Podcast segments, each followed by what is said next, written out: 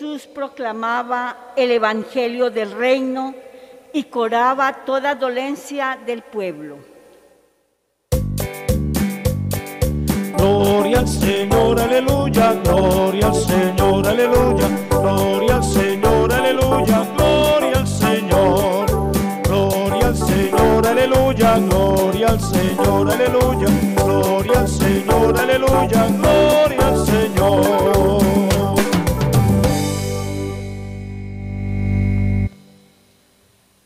Señor esté con ustedes. y con tu espíritu. Lectura del Santo Evangelio según San Marcos. Gloria a ti, Señor. En aquel tiempo, Jesús entró otra vez en la sinagoga y había allí un hombre que tenía una mano paralizada. Lo estaban observando para ver si lo curaba en sábado y acusarlo. Entonces le dice al hombre que tenía la mano paralizada, levántate y ponte ahí en medio. Y a ellos les pregunta, ¿qué está permitido en sábado? ¿Hacer lo bueno o lo malo? ¿Salvarle la vida a un hombre o dejarlo morir?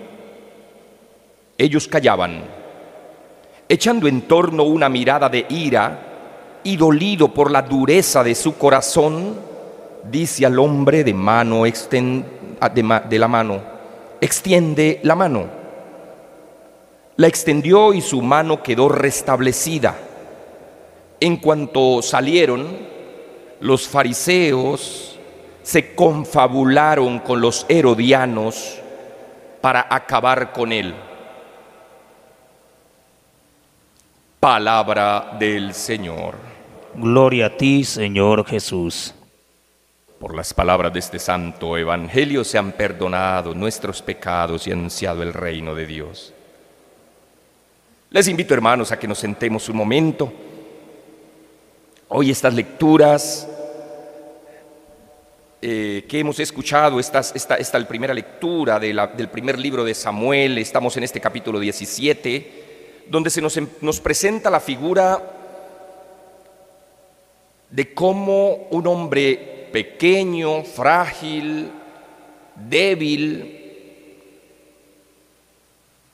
vence a un gigante filisteo fuerte, con toda la armadura. Él reconoce que este filisteo es poderoso, tiene fuerza, tiene valor, pero que él solamente su fuerza la deposita en el Señor nuestro Dios. Y entonces contemplamos a Goliat y a David, que suena como una, una historia bonita, una historia bonita y muy motivante, pero tendríamos que adentrarnos en esta experiencia para mirar cómo tú y yo, por la unción del bautismo, también hacemos parte de ese David, de esa experiencia del rey David, porque el día de nuestro bautismo también fuimos ungidos como reyes. Y es por eso que en la vida nos vamos a tener que enfrentar con muchos Goliat, muchos Goliat. ¿Cuál es el Goliat que más te ataca a ti? Quizá ese Goliat tenga nombre propio, quizá. Personas que te envidian, que buscan la manera de derribarte, de acabarte, de truncar y de frenar muchas veces los proyectos de Dios. Ahí encontramos a varios Goliat. Pero no solamente nos podemos quedar enjuiciando a las personas, que muchas veces no se dan cuenta de cómo se enaltecen para vencer al ungido de Dios. Que eres tú, que soy yo, que, son los ungidos de Dios. Sino también esos Goliat que se representan en otras figuras. Por ejemplo, las actitudes, los comportamientos, los sentimientos malsanos que en ocasiones nos resulta difícil y nos atemorizan y nos pueden paralizar la vida. ¿Cuál es el Goliat? que más te ha costado vencer a ti. Quizá no sea una persona, quizá sea tu envidia, tus odios, tus rencores, tu insatisfacción, tus egoísmos, tu soberbia, quizá tu poca conciencia de lo que haces y que crees que estás haciendo bien. ¿Cuáles son esos Goliat? Quizá las palabras. ¿Cuántas veces hay personas que dicen, pero yo quisiera controlar estas palabras? Yo no quiero ser más grosero. Quiero que no en mi boca no salgan más palabras soeces. Quiero dejar el chisme. Mm, mm, mm. Un Goliat grande de vencer. Porque les cuesta tener la lengua quieta. O por lo menos, si la han de emplear, que sea para bendecir y no para maldecir. ¿Cuáles son esos Goliat que hemos de vencer y cómo vencerlos? David nos da la, la muestra con la palabra de Dios, con la fuerza que nos viene de Dios. No renunciar a esa experiencia de Dios, no apartarnos jamás de aquel que ha muerto en la cruz para salvarnos y que nos ha llamado no porque seamos los mejores, sino que nos ha llamado para poder mostrarle al mundo que la sabiduría de Dios es más fuerte y más poderosa que la sabiduría del mundo.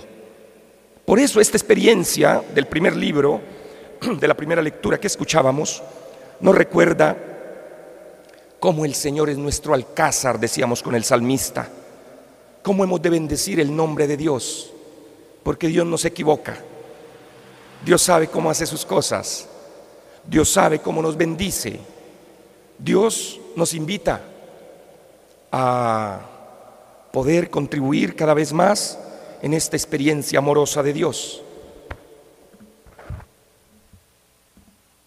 Doy gracias a Dios por toda esta transmisión que se va haciendo eh, a través de la emisora comunitaria, a través de la experiencia de las redes sociales. Eh, quizá prontamente tendré la oportunidad también, me ha pedido Monseñor, de ayudar eh, en la emisora Luz Day y poder seguir anunciando y proclamando la palabra del Señor a través de esta emisora de la arquidiócesis, donde la difusión quizá será mucho más amplia al pueblo santo de Dios. Pues esta experiencia, hermanos, quisiera resumirla en tres momentos que nos habla del Evangelio La primera de ellas, Jesús entró nuevamente, dice el Evangelio. Jesús volvió a la sinagoga. Jesús es insistente, persistente. Jesús no se detiene, Él sabe muy bien cuál es su misión, qué es lo que Dios le está pidiendo. Qué lindo es mirar a Jesús en esa actitud perseverante. Aunque lo critiquen, aunque lo intenten correr, aunque intenten convencerlo que no hay motivo, no hay razón para seguir. Allí, donde tú tienes también que encontrar esa fuerza de Dios, porque no tienes que decaer tus brazos, no bajes tus brazos. La plegaria se está siendo escuchada. Si estás convencido de aquello que haces y por quién lo haces, métale la fuerza métale las ganas, no te desanimes, busca de Dios, que en Él encontrarás tu fortaleza. Segunda invitación, es decir, tenga esa certeza de que tu obrar está de cara a ayudar, a buscar el bien y a no claudicar en el mensaje de salvación a tus hermanos. Segunda invitación. Un hombre, le traen un hombre, se acerca un hombre, tiene la mano paralizada. Esa persona no puede actuar por sí misma. ¿Cuántos Goliat nos tienen paralizados? ¿Cuántos Goliat nos tienen atemorizados? El pueblo de Israel estaba asustado con la amenaza del filisteo. hasta el mismo rey Saúl. Pero tú eres más fuerte porque Dios está contigo. Algo que capaz nos puede estar pasando a nosotros. Nos frenamos, no sabemos qué hacer. ¿En dónde estás? Recobra tu poder, recobra tu fuerza. Recuerda que hoy le pedimos a Jesús que te sane, que te llene de Él, que puedas seguir de su mano. Porque cuando te agarra la parálisis, no puedes hacer nada. Dejas todo, porque en tu mente aparece la palabra no puedo. ¿Cuántos te han convencido que no vas a salir de eso? ¿Cuántos en el vicio creen que el vicio es más grande que ellos y siguen allí sometidos?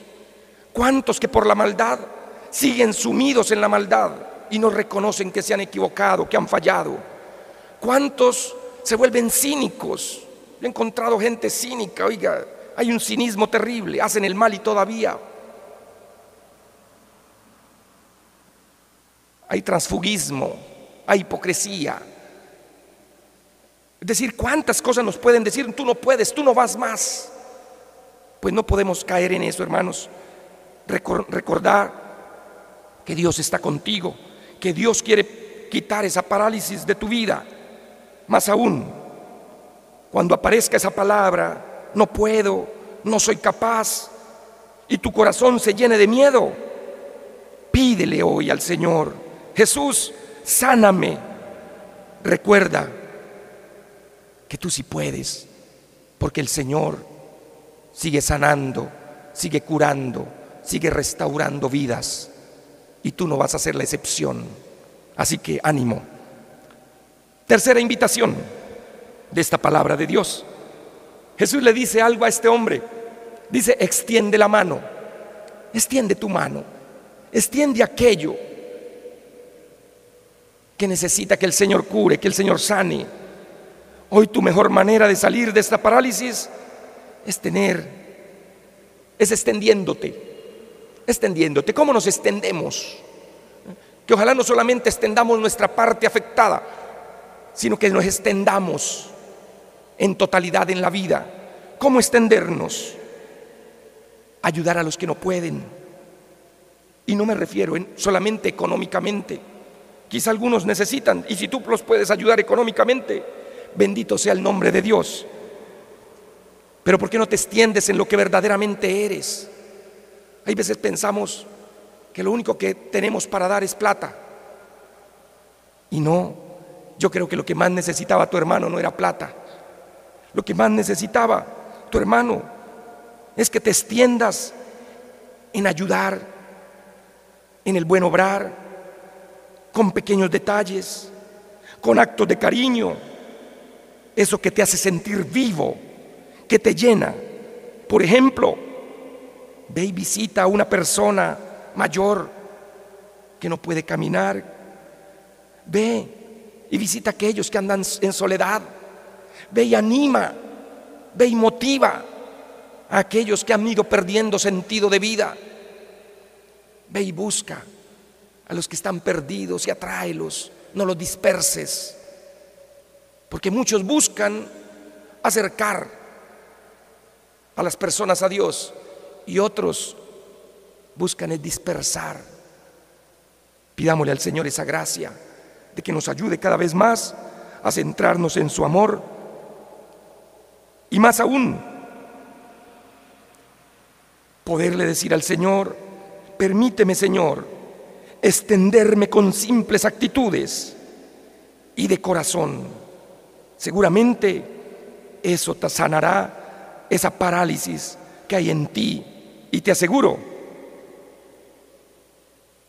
que tenemos una meta y esa meta es el cielo, porque hasta el cielo no paramos. Sabemos bien y comprendemos, termina diciendo el Evangelio, que ese día muchos estaban pendientes para criticar y enjuiciar a Jesús.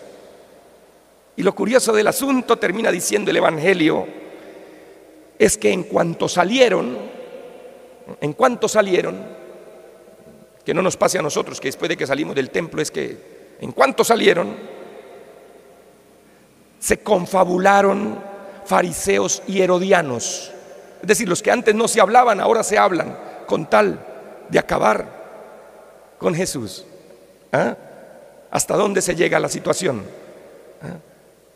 Entonces, que no nos pase a nosotros. Se confabularon para acabar con Él después de haber visto los signos que hacía, las obras que hacía. Pidámosle al Señor que nos ayude a mantenernos siempre firmes en su amor. Que Dios los bendiga, que Dios los asista y que junto al pan y el vino le presentemos al Señor lo mejor de nuestra vida. Mil bendiciones para cada uno de ustedes. Amén.